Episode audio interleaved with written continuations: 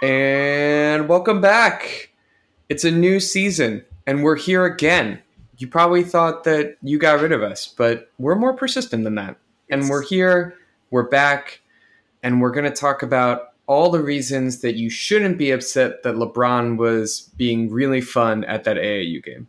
It's like season two. That wasn't that funny. You said it was gonna be funny, and it wasn't that funny. So Come on, it was kind of funny. no, it wasn't though. Actually, It is ridiculous that people are saying that he's like I don't know the fact that people were complaining so much about him like being himself at an AAU game and cheering on his son is just like I don't know. I, I think it's completely and totally absurd, but that's just me. Well, we're a football show, so who cares? Good. well, on that note, the 2019 NFL season is officially starting tomorrow night. Uh, we're recording this on the 31st of July, so tomorrow is the first NFL game. It's the Hall of Fame game. 8 o'clock tomorrow night.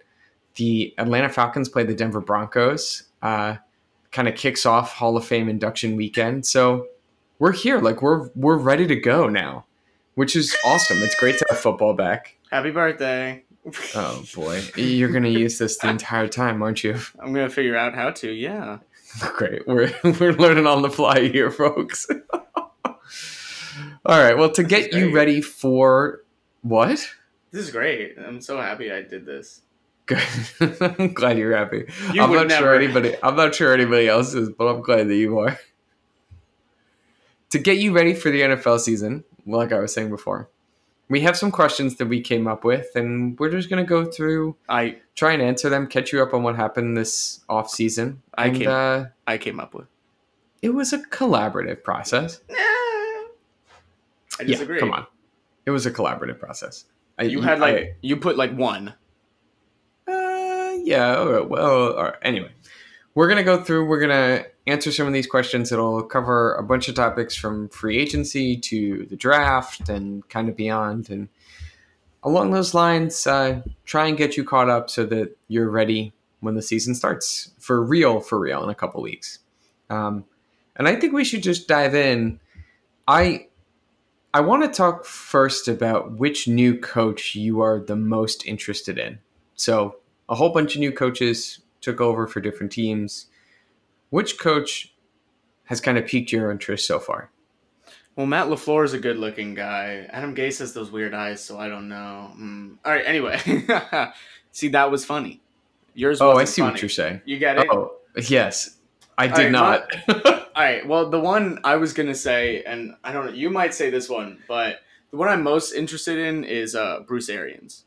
Son Um, of a Yeah, I know. I knew you were gonna choose that one, which is why I said it first. Um, but anyway, yeah, Bruce Arians, new head coach of the Tampa Bay Buccaneers. Two years ago, Bruce Arians addressed the Arizona Cardinals locker room and said that that would be the last NFL game he ever coached. But he's a dirty liar because he will coach another one come September. So what the hell, Bruce? Nah, it's okay, Bruce. When he comes back, he's gone. He's in Tampa Bay, which is I think a very interesting situation because Tampa Bay is one of those teams that should be better than they actually are. They've got some talented guys. Obviously, Jameis Winston, who I still think has what it takes to be a quality quarterback in this league. And Bruce Arians is sort of known as the quarterback whisperer. He was there for Andrew Luck's rookie year uh, when they made the playoffs. Um, he during his time in Arizona, he sort of lifted Carson Palmer to a level he had never been before. So Bruce Arians is sort of known for taking these you know young or mediocre quarterbacks at the time and at least getting something better out of them. He's got a lot of other great weapons in Tampa Bay and Mike Evans, Chris Godwin. Uh, they really like what um, Jones is doing, the running back, the rookie last year. Uh, so they've got some guys, and the reason I'm most interested in him is because I thought that was in terms of who the coach was the best hire. Bruce Arians is a pretty proven guy. He took the Cardinals to the NFC Championship game. Uh, again, he was a great coach for, the uh, Colts. He's been around the league for a really long time. So, I mean, I'm just interested to see how he impacts that team, how he can sort of change them, make it his own, and whether or not they could sort of go on a run. They're in a very difficult division. So, I I mean, I don't expect too much from them this year. But another thing is, I don't know how long Bruce Arians is going to be there. Like I said, he had told the Cardinals he wasn't going to be back. Uh, now he is. So uh, just that whole dynamic with that team, and especially with him and Jameis, is something I'm really looking forward to this year.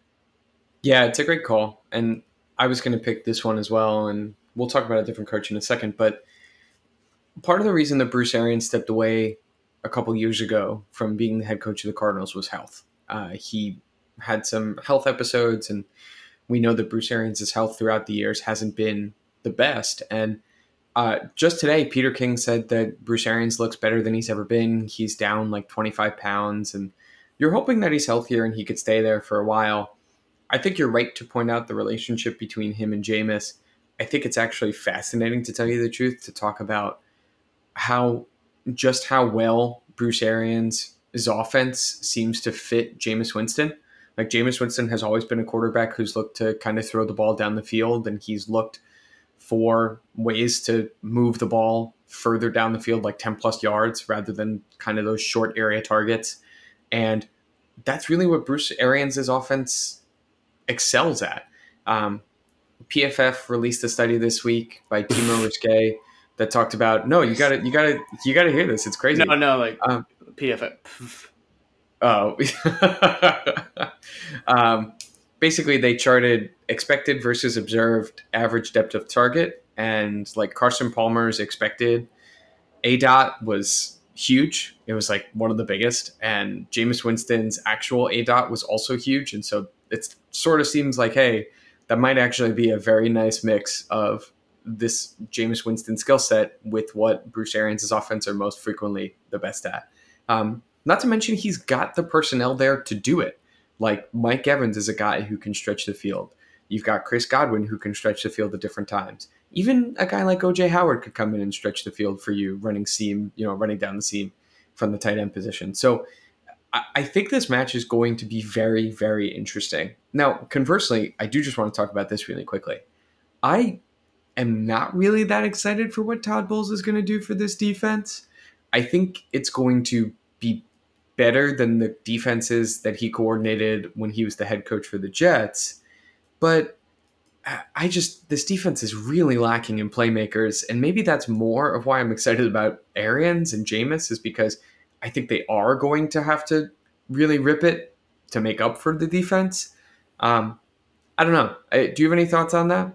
The secondary isn't great, but um, I really liked the Devin White pick. I think he's going to be a really. I think he's going to be a stud in this league. Um, yeah, I mean, yeah, you're. I mean, look, the defense is going to be, I think, fine.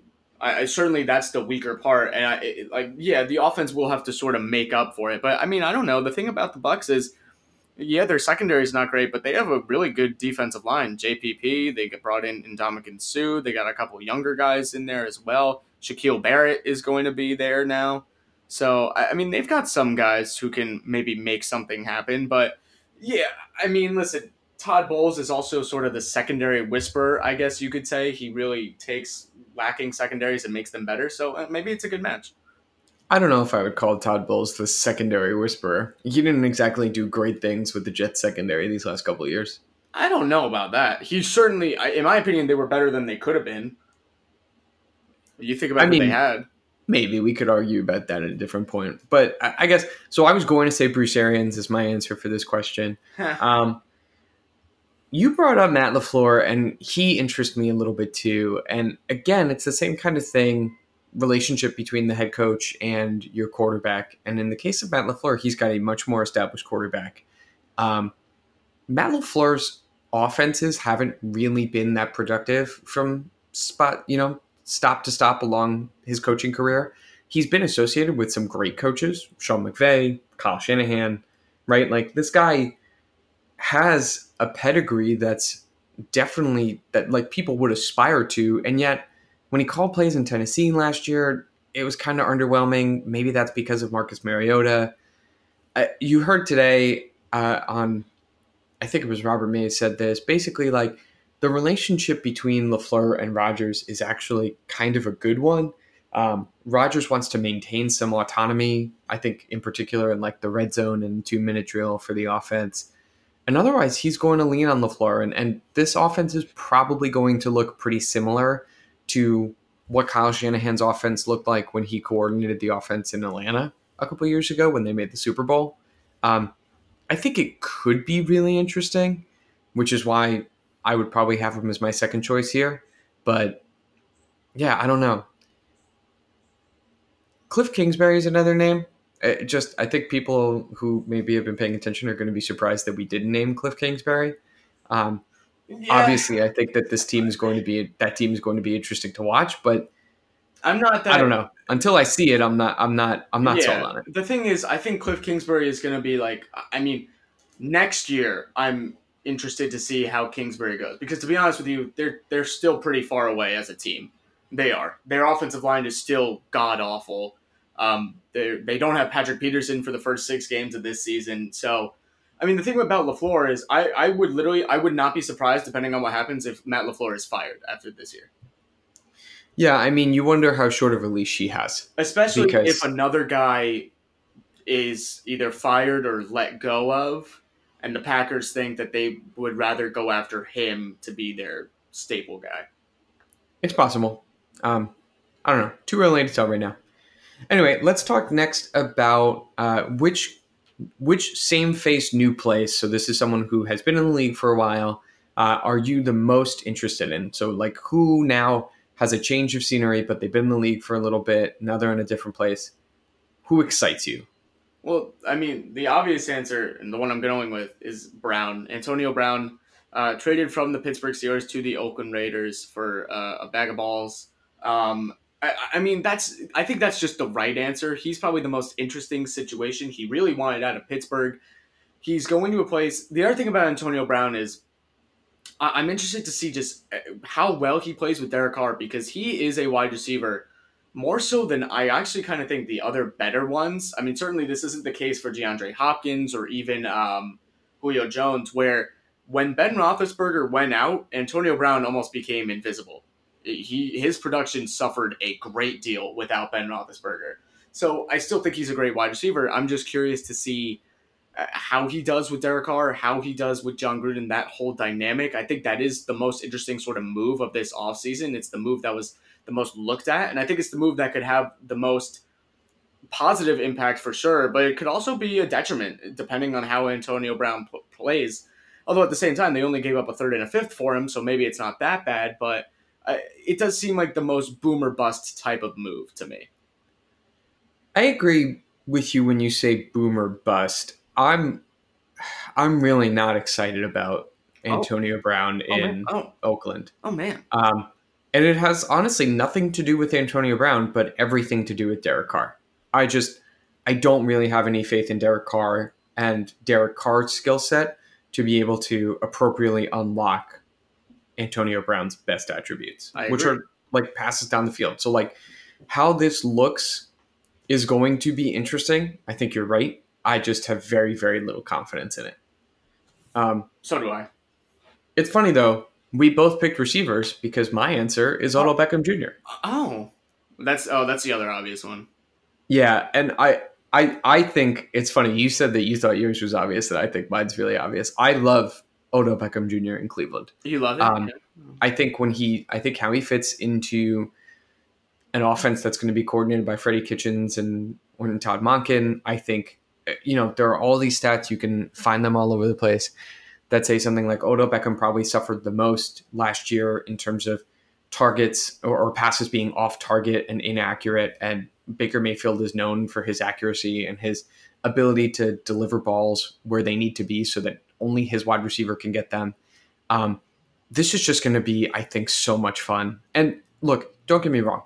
I would not be surprised if they start off relatively slowly. I think it's definitely possible that you know things are still trying to be worked out a couple games into the season, but I, I think they're just going to go completely and totally off at some point.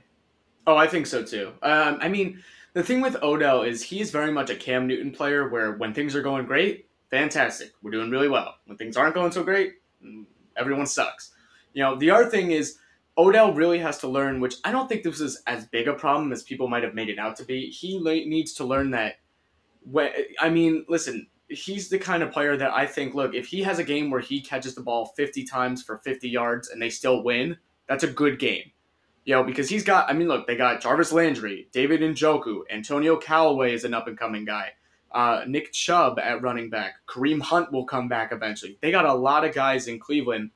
And I don't think this is going to be the case, but Odell, in my opinion, I do see a world in which the Browns are winning games, but Odell is unhappy because he's not necessarily getting the ball. That's interesting. Um, yeah, that's going to be really interesting. I mean, the Browns have a lot of mouths to feed on offense. I, I don't know if that's going to be something that's ultimately going to, you know, rub him the wrong way. Um, I think a lot right now is being made of all of the personalities in Cleveland, and I just don't actually know if that's an issue. Um, I, I think it can be an issue. I think it's. I, I think, it, can be. be an issue.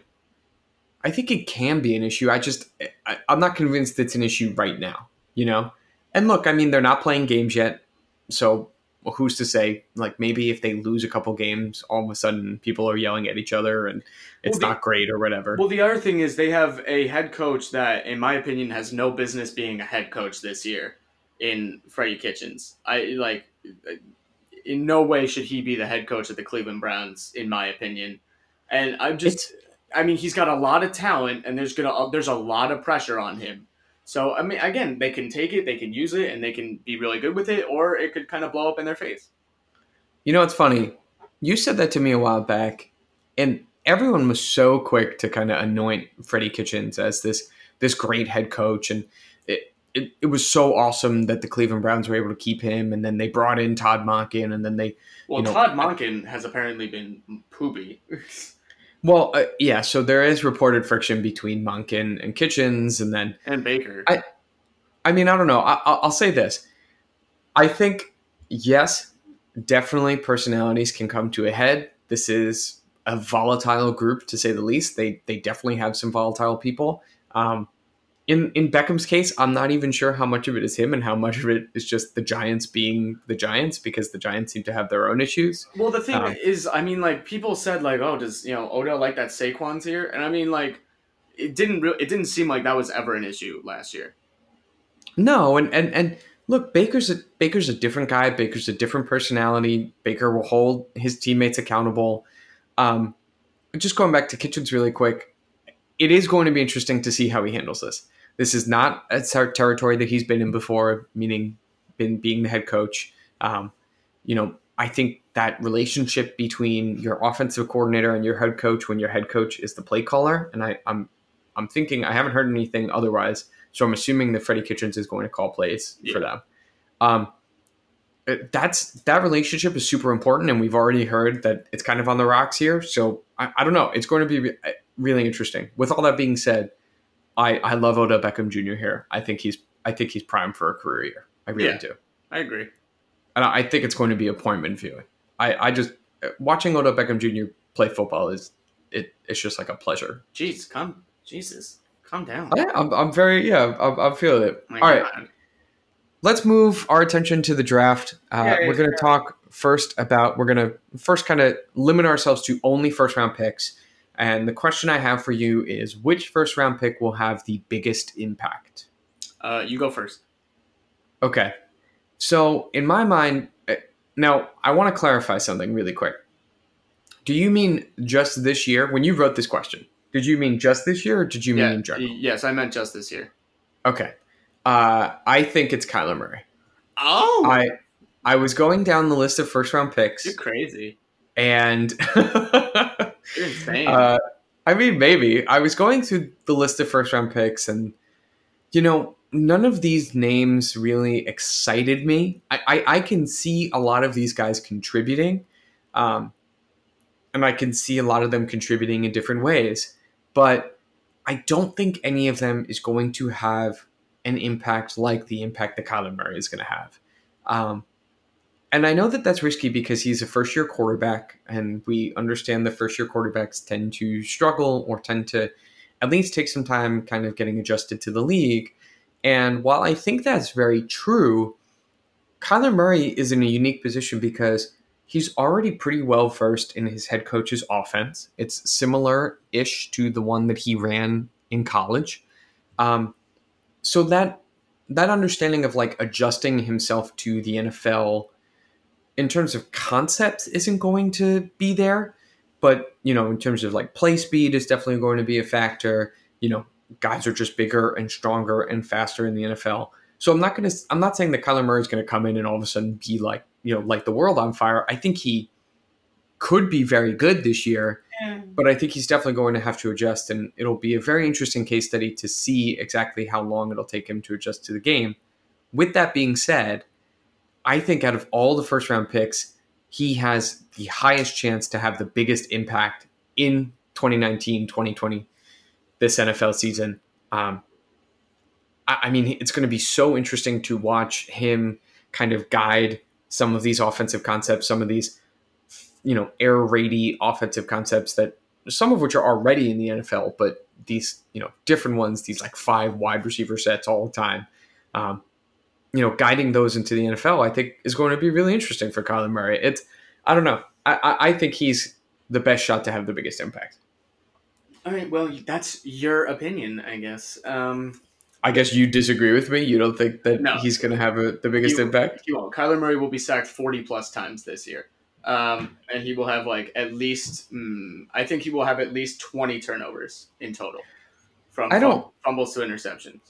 Just to play devil's advocate, really quick. Yeah, go ahead. I I think all of that could be true, and he could still have the biggest impact. That's insane. Listen, I look. In my opinion, I came up with two guys. The first was Josh Allen. Josh Allen is going to already a good defense in the Jacksonville Jaguars. I think Josh Allen could have ten plus sacks this season. I legitimately whoa, whoa, okay, He's, okay. going, he's on a defensive line with Calais Campbell and Yannick Ngakoue, who will both be double teamed, leading him one on one most plays if he's out there and he's really contributing. I mean, depending on how well the Jaguar defense goes, I think that's really what I, I think he can have that sort of impact. But the guy I'm really going with is uh, Devin Bush, linebacker drafted by the Pittsburgh Steelers. The Steelers last season made a huge mistake by not finding a replacement for Ryan Shazier um, and their defense suffered enormously from it. Without Shazier, that defense was just a completely, you know, it just the quality decreased such a significant amount. Um, now bringing in Devin Bush, I really like his game. He's going to be a starter and impact player immediately. And this is a Steelers team that look, they still think that they can go out and one make the playoffs, two maybe win the division you know, and he's going to be out there every single play. And I think, especially if the Steelers end up going 9 and 7, 10 and 6, a big reason is going to be the improvement of their defense. And a big reason for that is going to be finally having someone in the center like Devin Bush, calling out plays, uh, learning as he goes throughout the year until eventually they're one of the more, at least top half defenses in the league. That's a really. I, I think those two are both very interesting points. Um, I'll give you my pushback on them. For Josh Allen, it's good to point out, but and, and I know that obviously he's going to have everybody around him, um, and that's definitely going to help. Don't get me wrong, but I just I feel like pass rushers who are rookies, especially edge rushers, typically struggle Bradley in their Chubb. rookie years. What? Bradley Chubb. Yeah, I know, but like Very that. Right, but that's almost the exception to the rule. And and and, I- and you're right. Bradley Chubb was really good, but eh, I mean, I, look, I'm not saying that Josh Allen is not going to have a good rookie season. I'm just saying it, it might show up in other ways, and and those like a, a 10 plus sack season is is a really bold prediction to make. Um, now, I do like saying Devin Bush, and he's going to be brought in to play a be really big role for that Pittsburgh defense and that would be my only hesitation for him is like this guy's going to be asked to do a ton he's going to be asked to do a lot of stuff and really anchor the core of this defense and i I mean look i think he's capable of it i just don't know if he's capable of it as a rookie I, I don't know. I mean, the thing is, I don't know. You chose a quarterback on a team that will most likely go maybe four and twelve this season. I don't see that as impact. Like I don't get it. like that's just I don't you know like I don't like that. I don't see that. Yeah i mean i i, I i'm with you i understand i understand your complaints Like- and your, your Like impact is a guy, impact is a guy that as a rookie is making plays for a team that is better than they should be. You know, like another another interesting one would be N'Keal Harry, mostly just because N'Keal Harry at one point might get eight eight touchdowns because he's on the Patriots. but he's still contributing a lot as a rookie.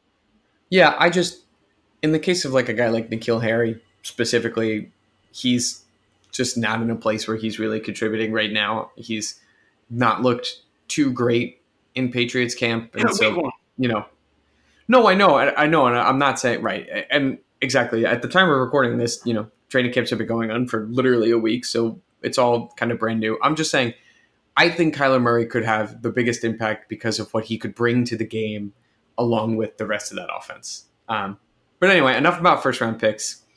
Give me the late round pick. We're going to define that here as third round or later that you think was the best late round pick in the draft. Yeah, so we're doing just who we think will be the best player from these late round, or what was the best pick from these, late, not necessarily who's going to have the biggest impact. Um, I'm going with a guy that I really liked, and it kind of just shows the depth of, um, it kind of just shows the depth of the defensive line in this draft was Zach Allen, the first pick of the third round by the Arizona Cardinals. I liked the Cardinals draft. The one thing I didn't like was that they literally just forgot the offensive line was a thing. Um, but they got a lot of great players, and Zach Allen was a guy who I thought was going to be maybe a high second rounder, but I think the depth of the defensive line in this draft just sort of you know pushed him down a bit. He's a guy that I think could sort of be, at least in the beginning, a Chris Long type of player, where he's a rotational guy coming in, working with some of the other guys on that defensive line. I think he's going to end up with a few sacks this season. I think he's only going to get better as his career goes on. Uh, just based on everyone else that was drafted later in the draft, I, I think that pick was the one that I look at the most and say, yeah, that is a good pick. He is going to be a guy that will contribute for years to come. Um, there are other players that I really like and then I think could really contribute, but I think he has the best chance to do something right away and for the rest of his career. Yeah, so before we get to the other players, I'll give you mine. Um, first of all, I wish that we. Uh, I know we said round three, and I think it makes sense to say round three here. But there are like five wide receivers who came off the board in the very end of round two that I wish were eligible and that I could have picked with this pick. Yeah. Or this, you know, Mecole Hardman, JJ Arcega Whiteside, Parris Campbell, Andy Isabella, DK Metcalf, all I think really great picks, and a lot of whom ended up in situations that are almost perfect for their skill sets. Um, I wish I could have picked them, but we're going late round pick, and we defined it as three or beyond. Uh, if you had given me one for this year, I really love the Rams taking uh, David Long, a cornerback out of Michigan, in the third round. I think that was a great pick for them. He's probably going to play slot corner. Mm. Um, I, I, just, I think he could do really well in the NFL, and I think he could be their starting slot corner this year, or at least push for starting time by the end of the year. Um, him along with some of the additions they've made to their secondary, like Eric Weddle, and then their pass rush unit by bring, bringing in Clay Matthews. I think that could be really awesome. Um, however, if you're asking me to take a pick that I think is going to have the best impact over the course of his rookie contract, and I'm glad that you clarified this because I originally was not going to say this guy, but I'm going to say him now, and you know how much I love him, is Chase Winovich. The Patriots picked him in round three he just like fits the mold of what the Patriots look for, you know, accomplished. Yeah. Dude from a big program. He's not super flashy, but his numbers were productive. The underlying testing numbers were great. It, he could because I don't know if I would have said Chase Winovich if he ended up in anywhere other than New England. Uh, no, there were. I, I, don't know. There were other places. I, I mean, like, look, it, really, if he ended up with a good team, because that is kind of the player that he is where he's a guy that if he's on a good team will contribute like that early. That's fair, but drafted, I think if he got drafted by the Saints, I think you'd say the same thing. That's fair, yeah, but I I think particularly given what we know about New England's ability to develop dudes like this, makes him a really good candidate for this answer. If you if you had to pick someone in like rounds five through seven, oh, screw you, I'm not prepared for this. Do you know? I'm just I, I, I, have one, and I'm just curious if you have anybody. Um, um, actually, well, I, I was thinking about doing him. Uh, Deionte Thompson, also Cardinals pick, is not a bad one. Um, look at who's yours. So I think a sneaky answer to this question is Blake Cashman, picked uh, by the yeah, New York Jets in the yeah. fifth round. I was gonna say. I that. mean, like it, with Cashman, the interesting thing about Cashman is he was so there were like two really big inside linebacker prospects this year, right? In this year's draft, they were Devin Bush, who we already talked about, went to Tampa Bay, and then, or excuse me, Devin Bush went to Pittsburgh, and then Devin White went to Tampa Bay. And behind them, it, it was kind of just like this general shrug, like, huh, I don't know, Yeah. right? and like Cashman has the athleticism. He's got kind of the attitude that you would like. I know a lot of people had him as the third inside linebacker prospect on their boards. I think what's nice about Cashman is that he's probably going to contribute on special teams this year, Oh yeah. which is going to be great. But he's already rotating in with the first team defense. Gregg Williams is like trying to get him in wherever he can. Blake Cashman's ability also is really to contribute in the passing game. Like he would probably be better in coverage than he is stopping the run. And that's just becoming increasingly important. Um, I, I would not be surprised to see him become a starter at some point in his NFL career. It's not going to be this year, No. but this is a sneaky option for like a, a very good late round pick by the New York Jets. Yeah, I like that. Um, KeeSean Johnson, uh, another Cardinals pick, wide receiver, has been getting a lot of praise at camp. Darrell Henderson, you, just mentioned you the- just really like the uh, you're you're thought- really big on the Uh, they had a good they had a good draft. Their offensive line is still utter garbage, but in terms of like the players they picked, I liked it. Byron Murphy was a great pick. He was a second rounder. Um, in terms of the Rams, Darrell Henderson, the running back out of Memphis, also that was a great pick. Like that was literally a perfect pick for them. Question marks about Gurley. They lost C.J. Anderson. They literally got, hey, younger C.J. Anderson, come, come to the Rams. Like if there's any Gurley questions, Anderson is going to be great for them.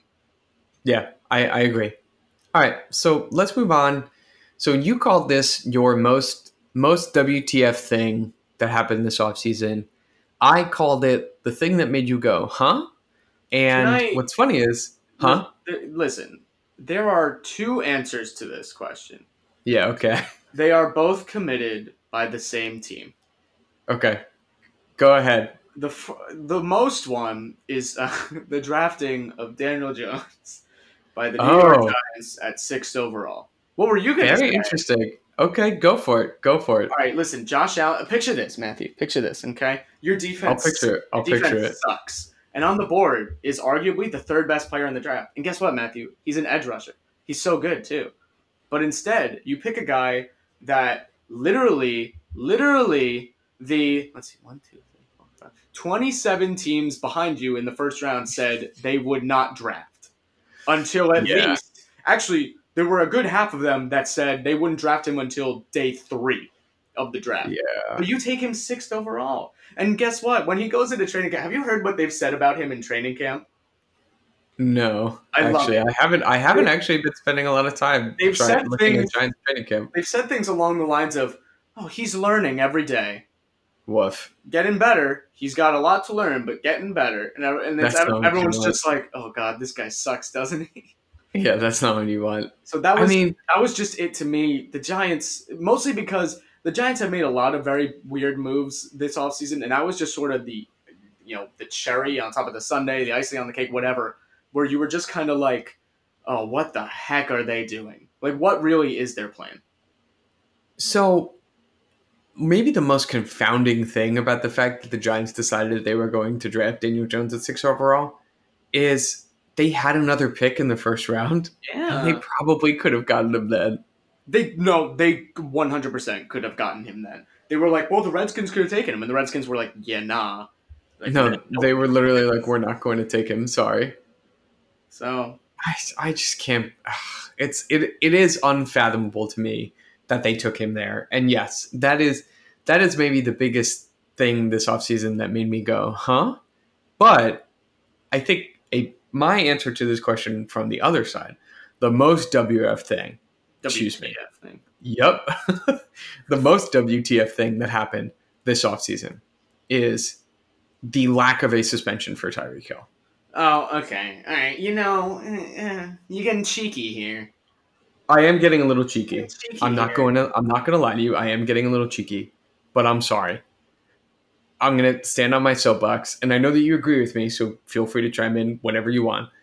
But the fact that we had this mounting evidence against Tyreek Hill, and I understand that he wasn't charged. I, I get all of that, but the fact that we had all of this stuff, we all of this evidence, and including the fact that he had previously committed an act of domestic violence, and the NFL claims that this does not violate your your like NFL personal player conduct policy is just complete and utter bullshit. Yeah. Like oh, Whoa. you this dude needed to get suspended.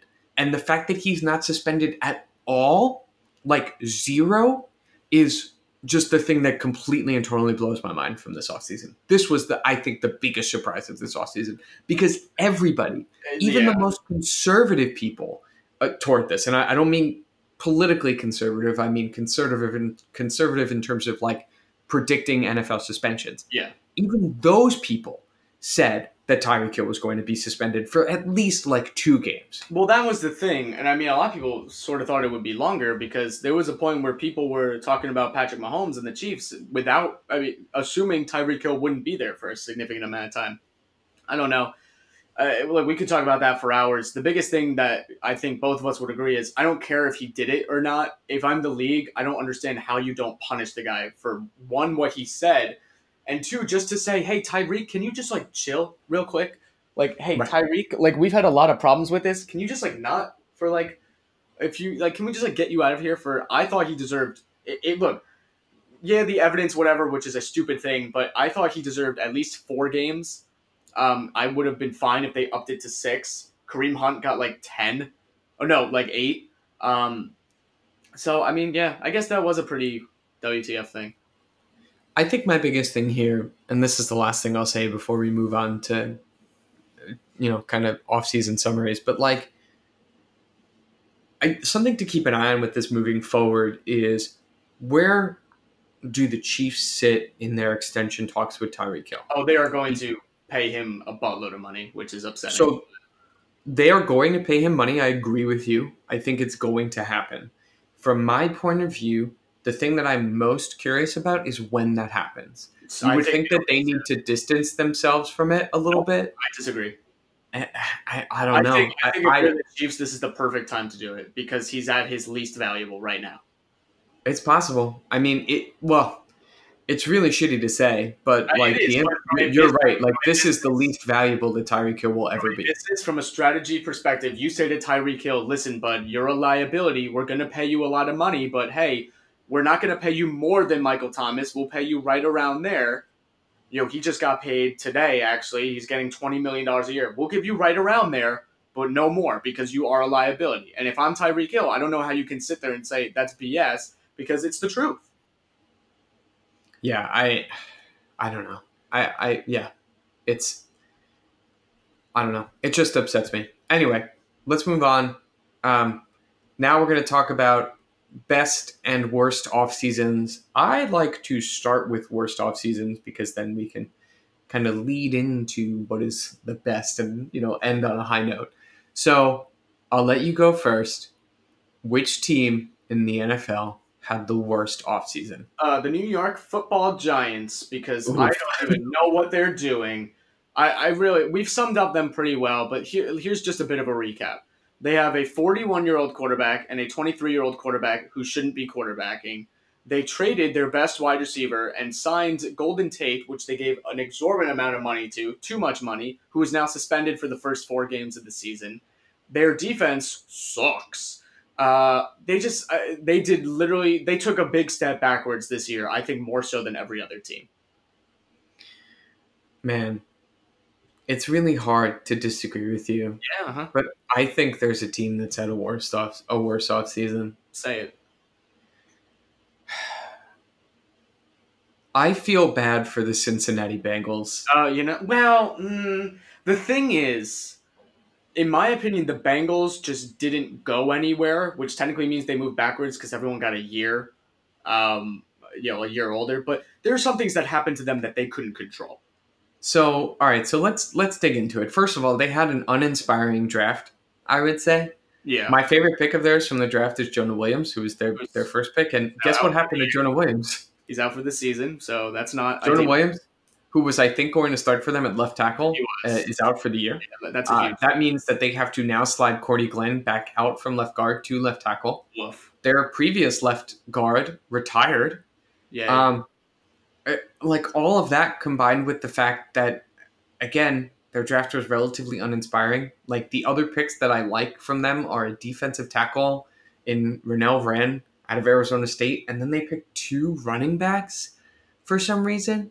They picked Trayveon Williams out of Texas A&M and Rodney Anderson out of Oklahoma, who are both good picks, but maybe your best offensive player right now is Joe Mixon. So what are you like? What are you doing taking two running backs? And I know they took them late, but still, like they tried to address needs in different places, and I just don't don't think Yeah. they did very well. they didn't. and They then- really didn't do anything. If we're being serious. No, and then the like the biggest the biggest blow to their entire season has been that AJ Green went down recently But with again, a pretty severe ankle injury. but again, they can't control that. I mean, yeah, it sucks. I mean, in terms of like just a worse luck off season, it's definitely the Bengals because they had a guy that was promising and AJ Green go down. So you don't know, but still, can't blame them for that. No, and and you can't blame them for that. But the one thing that you can blame them for is the hiring of Zac Taylor as their head coach. And look, Zac Taylor could come in and Zac Taylor could just be Sean McVay. That just is how this could happen. Is it likely that's going to happen? Absolutely not. There is one Sean McVay. that, that is not going to happen. I can guarantee you that is not going. Especially with the guy the Bengals got in because everyone was like, "What the heck is this? Why are you doing this?" Well, and then everyone had a bunch of questions surrounding how he was building out his offensive staff. Like it, just, like it just doesn't. I- it's sense. just they just had a bad off season.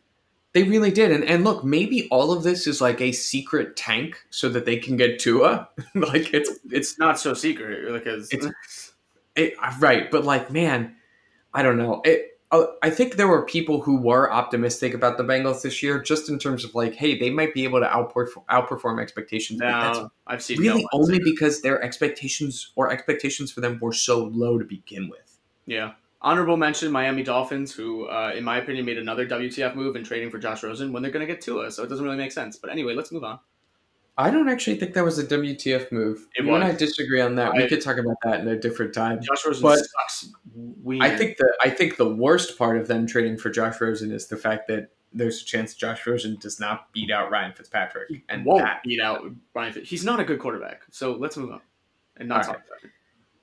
in your opinion, the NFL team that had the best offseason. All right, I'm gonna get a little controversial here. Um, all right, there is there is an answer to this, Oof. which I hope you say. I agree.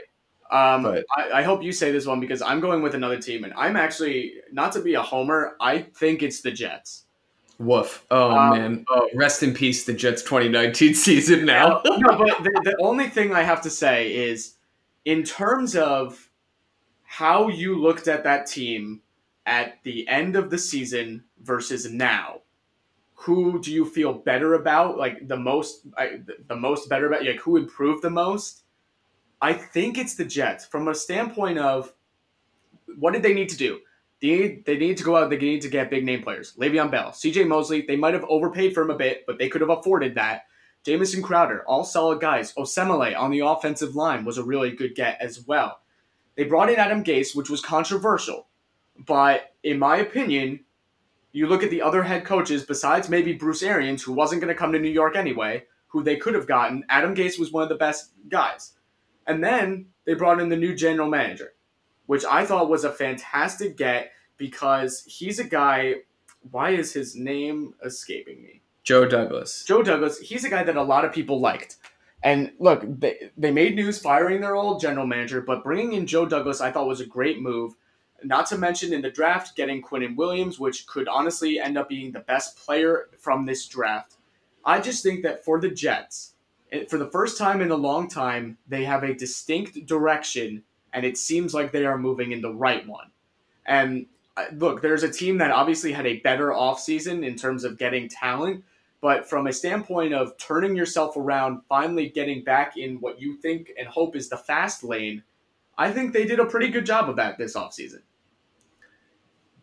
The two things that could make this offseason be really good for the Jets are the continued development of Sam Darnold and if Joe Douglas turns out to be as good of a general manager as he is billed to be. Yeah. Those two things could be completely and totally huge for this organization. And I think there's reason for Jets fans, sad Jets fans like ourselves, Yes. to be optimistic. Cautiously optimistic, like Oh yeah. Don't I, go I mean, like at the farm, but like But that's the thing. I'm not looking at this season saying, "Well, this is gonna suck." I'm looking at this season like, "Hey, you know, let's see, let's see what happens. Maybe Le'Veon Bell rushes for 1,300 yards. Maybe C.J. Mosley has over, you know, maybe like about 150 total tackles. Maybe Sam Darnold gets up to, maybe he throws for 30 touchdowns. I don't know. I think that could happen, and I think for that reason, I, I mean. In terms of how fans feel from the end of last season to now, I think they had a pretty good improvement. Yeah, it, it's the Jets are going to have an interesting season, no doubt. I think again, the biggest thing for the New York Jets is the continued development of Sam Darnold, and the good news is that when the people who see him on a daily basis, the beat writers are there, and even the people who talk about Sam, you know, like um, Robert Mays said, he sat down with Sam Darnold. And he was kind of talking about, hey, what's the difference this year between like having an offensive-minded head coach opposed to a defensive-minded head coach? And uh, because a lot of players will tell him that it's like night and day, right? And I think he actually said Brian Winters said like, yeah, it's great. Like you could just feel a different energy on the offensive side of the ball, which Well, is yeah, awesome. I mean, no duh, which is yeah. Sam's answer was kind of like, to be honest, I don't know because yes, last year I was just trying to stay afloat, Yeah, and now this year I can see everything, and he's just he's caught up, and that's that's the biggest thing for him. Like Adam Gase is not the biggest thing; it's the fact that Sam is now can now like understand what's going on in the NFL and understand the NFL yeah, game. and that's what you hope, for, especially, and that's where you see a lot of jump is in that second year. for sure. All right, say who won the Um, best all season. Just say it. It's the Philadelphia Eagles. Oh, what? I think it's the in- Philadelphia In Eagles. what way, sir? Who do you? All right. Well, it's let's the let's Cleveland friggin' Browns, you jerk. Ah, okay. Well, all right. I I understand you saying the the Cleveland Browns. the Browns The Cleveland Browns certainly added a great deal of talent. in the best offseason. The They added the reason- Beckham. The reason I say the Browns is because, in my opinion, the Browns are the only team that people look at and say if they don't get to the A- A- AFC Championship game, it is a failure of a season, based on the talent they have.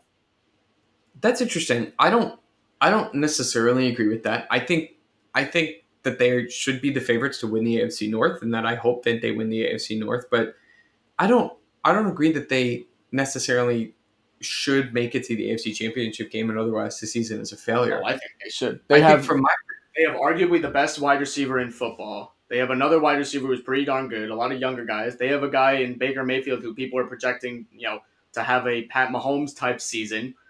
Nick Chubb, Kareem Hunt. Uh, you know, lackluster offensive line, but then you talk about the defensive side of the ball. Some guys like Myles Garrett, Olivier Vernon, they have Sheldon Richardson on there now, Larry Ogunjobi. Uh, you know, the corners they have, drafting Greedy Williams, throw that in there. I, I, you look at that talent up and down. If they don't get, in my opinion, if they don't win a playoff game, at least it's a complete and utter failure. All right. Well, let me tell you why you're wrong, Go and the answer to this is actually the Philadelphia Eagles. Why? So the Eagles came into this position, came into this offseason in a pretty strong position as it is. yes, In free agency, they add Malik Jackson sick. into a rotation that already includes Fletcher Cox. It already includes Derek Barnett, among others. They add Andrew Sendejo for Who? uh, backup. Andrew Sendejo, he was a safety. He is a safety.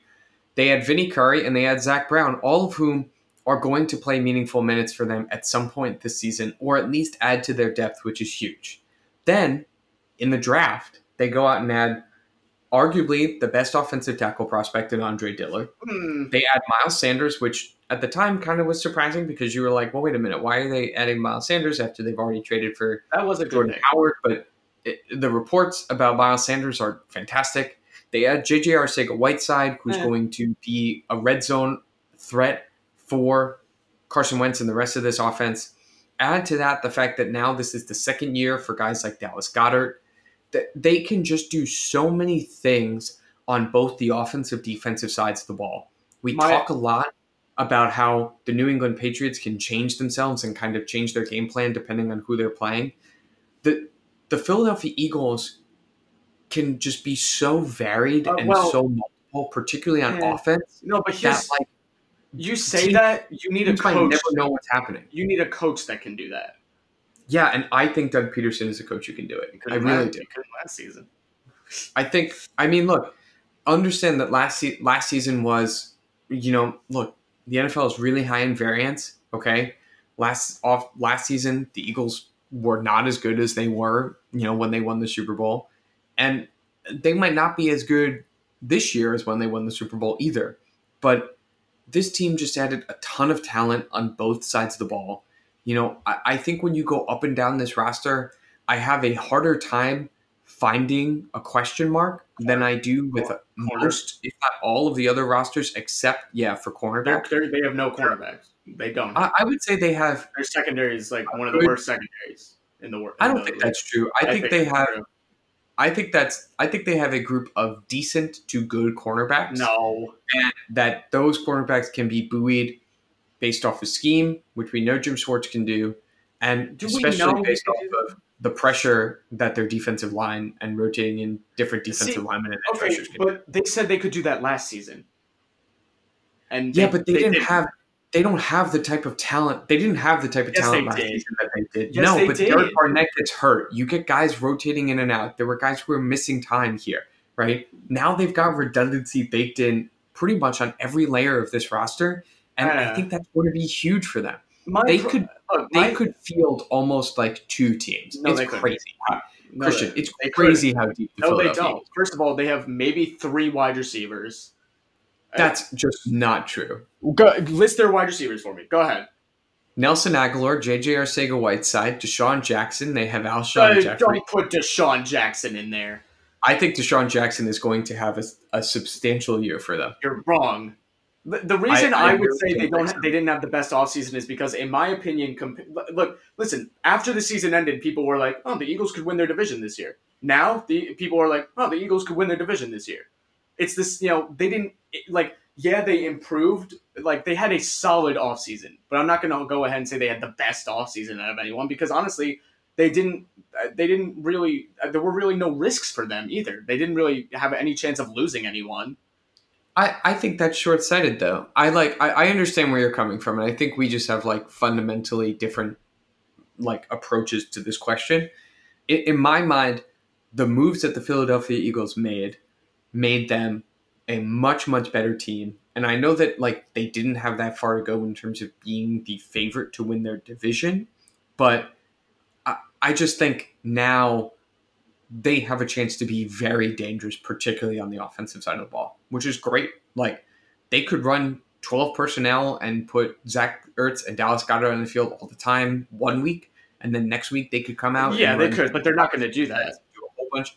I think they are. I think that's what they're trying to do and what they're But trying that, to do. see, I don't know why they would want to do that. I mean, look, I don't know. I- The thing is, I think the Eagles need an identity, and I think their identity should be what it was for the Super Bowl, which is Carson Wentz, Carson Wentz, Carson Wentz. And I'm not entirely sure he can do that this year. Uh, cer- Certainly not Well- in the beginning. I don't well, think. let's talk about that though. Let's talk about that though, because I think one other reason that I would put them in kind of like the best offseason category is because of that Carson Wentz extension. And I understand that it's a lot of money to commit to Carson Wentz. We all It's- know that they love Carson Wentz. Okay, they love Carson Wentz there in Philadelphia. Um, but part of the reason that I'm optimistic about it, at least like cautiously optimistic about it, is because they got out in front of the Cowboys and their extension for Dak Prescott, and the Rams and the potential extension for Jared Goff. Well, like, you, okay, but you say get things all right. and it's important. It's important to get out. You say get out in front, but you say get out in front, but out of all those three guys, yeah, you're going to extend Carson Wentz first. I mean, Yeah, you're not sure. going to extend Jared Goff right now. That's just plain and simple. You're not going to do that. You're not You're going to right. extend Dak until you absolutely have to because Dak is getting paid four hundred thousand dollars this year. You yeah, know? you're absolutely right. I mean, But in my but- opinion, they had to extend Carson Wentz, or else there was going to be a lot of backfire against them. yeah, you're not wrong. But like the fact that they had to and they did, and that it's a smart business decision, doesn't devalue that move. You know what I mean? No, Like- I, yes, but Like just because they had to do it doesn't mean that it's not a good move. No, I agree, but, but listen, the fact of the matter is Carson Wentz could go out there and suck this season, and suddenly everyone's like, "Well, look at them now." You know, I Yeah, mean, but yeah, you could say that about any of these guys, right? I don't know you like couldn't, couldn't you say that about you you know, about Trent Brown? Like Trent, the the Oakland Raiders played Trent ba- paid Trent Brown a ton of money, and Not as Trent much Brown as goes out and sucks. Not as much as Then Carson like Wentz. people are going to be like, "Wow, look at that contract. That's awful." Okay, yes, but you not, again, it's different with a quarterback. It's much I mean, different with yeah. a quarterback.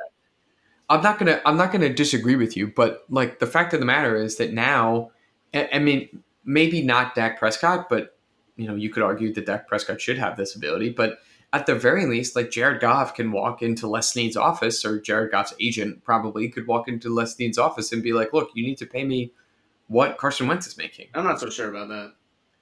I mean, that's where the conversation would start, and then you'd go from there. Well, if I if I know? well if I was Les Snead, I'd say you know close the door on your way out if they do that. Yeah, we can, look. We can argue. You and I can argue whether it's worth paying Jared Goff that amount of money or whether it's worth paying Dak Prescott that amount of money. I, I'm just saying that, like, in terms of quarterback contracts, the way that these contracts typically work is you go in, into your negotiations with whoever, like, whatever the deal the last guy signed was, right? And you say, this is where we start our negotiation. Not necessarily, but sure. And I look, eh, that's naive. That that definitely is how this happens. And I think the first thing to point out here is like he comes ahead of a whole bunch of other guys, and not like not immediately on this list, but who are relevant and who are coming up are Patrick Mahomes. Okay, no, Watson. you can't say that. They are not going to get extended before Carson Wentz. That's just not how that works. I'm not. No, they're not going to get extended before Carson Wentz, obviously now. But like if this, if they were They waiting, weren't going to. Carson Wentz came out a year before them. That's not how that works. I know, but Christian, what I'm saying is like, if this waited until next offseason, if the Eagles said, you want to know what, we can let Carson Wentz play this out, and then we can either just negotiate an extension then, or we could franchise him, whatever. You run the risk of one of these other dudes being extended before him and having to pay more money. Like the fact of the matter is, this was smart for when they did it. I don't I know. understand it's a big contract, I but would have. like, I would have waited. I would have waited the year. I would I have. I would would have. Uh, I think this makes a ton of sense. I don't And know. I'm- You're talking about a guy who's coming off of a major knee surgery. Yeah, I mean, he was about, but he was coming off a pretty significant knee surgery the year prior, and in 2018, like by the numbers, he was actually just about as good as he was in Well, 2017. no, he wasn't. yes, he was. no, he wasn't. I, I, You're you telling gotta- me Carson Wentz played at an MVP level in last season. No, I'm not. No, but I, I'm saying So no. The was. perception of his 2017 is that he played at an MVP level. He in did. 2018, he played well, but the perception was different. Yeah, he of still course. like year to year he still played very well and if that's the if that's if you are getting the carson wentz that is perennially a top five to ten quarterback if not top one to five quarterback Don't say that. Because you, you know what the truth about Car- you know what the truth about Carson Wentz is? You can say with 100% confidence he is injury prone. In two out of the three seasons, he has suffered a major injury. yeah but you know look guys are injury prone until they're not right like What? No. Was injury prone until he Is wasn't Tom Brady injury prone? i no. Say no yeah but is like Drew Brees injury prone? Is Phil Rivers injury prone? Is Ben Roethlisberger injury prone? No. I, this is still look. This is still a good contract for them. They had to do this. I I, think it's. I, I think it's funny that you disagree with me on this. I really think they had to do it. I don't. anyway. I don't think they had to. I don't think they had to. Why don't we wrap up? The last thing I do want to call attention to. Ugh. We don't have to talk about it, but I think that it would be inappropriate to summarize this NFL offseason without at least touching on the debate that took over NFL Twitter, which is do running backs matter? No, it's not a debate. And- they don't matter. Right. So now there is a big debate There about it. Some people, some some of the more old school folks would tend to think that they do matter. Actually, Um, I've not seen that at all. If you are more, I think it's probably because of who you follow and living a little bit in a bubble. I don't know. Uh, 'cause Captain- most of the people that I follow tend to think they don't too. But I know that there are a bunch of people who will defend running backs. Dan Orlovsky was one of them. Dan Orlovsky is an idiot. They running backs do, literally do not matter. They, they- Fire takes. These don't. fire takes. They don't. Do you know the only running back to ever lead his team in rushing yards and win a Super Bowl? I mean, lead the league in rushing yards and win a Super Bowl. Is it Emmitt Smith? He is literally the only one to ever do it. Anyway, look, the most important part is if you want to if you want to feel like you were included in NFL Twitter this offseason, subscribe to The Athletic, read an article by Ted Nguyen, Ten excuse me, Ted Nguyen, where he goes through this entire debate. He talks to a bunch of different people about it. It's great. It's a great jumping off point. Um, I think it was a really important part of this NFL offseason. It's going to continue to be an important storyline in terms of how the NFL is covered and how decisions are made moving forward. So probably good if you are a fan of the NFL to familiarize yourself with it. And with that, we'll wrap it up for this week. We're going to be back next week. What's our programming next week? Do we have a plan for that? Nope. No, we totally do. I, Oh, I do don't we think. not? No, we didn't. Oops. well, we'll be back next week. We'll broadcast this out when it's ready. Uh, but until then, we'll talk to you guys later. Bye bye.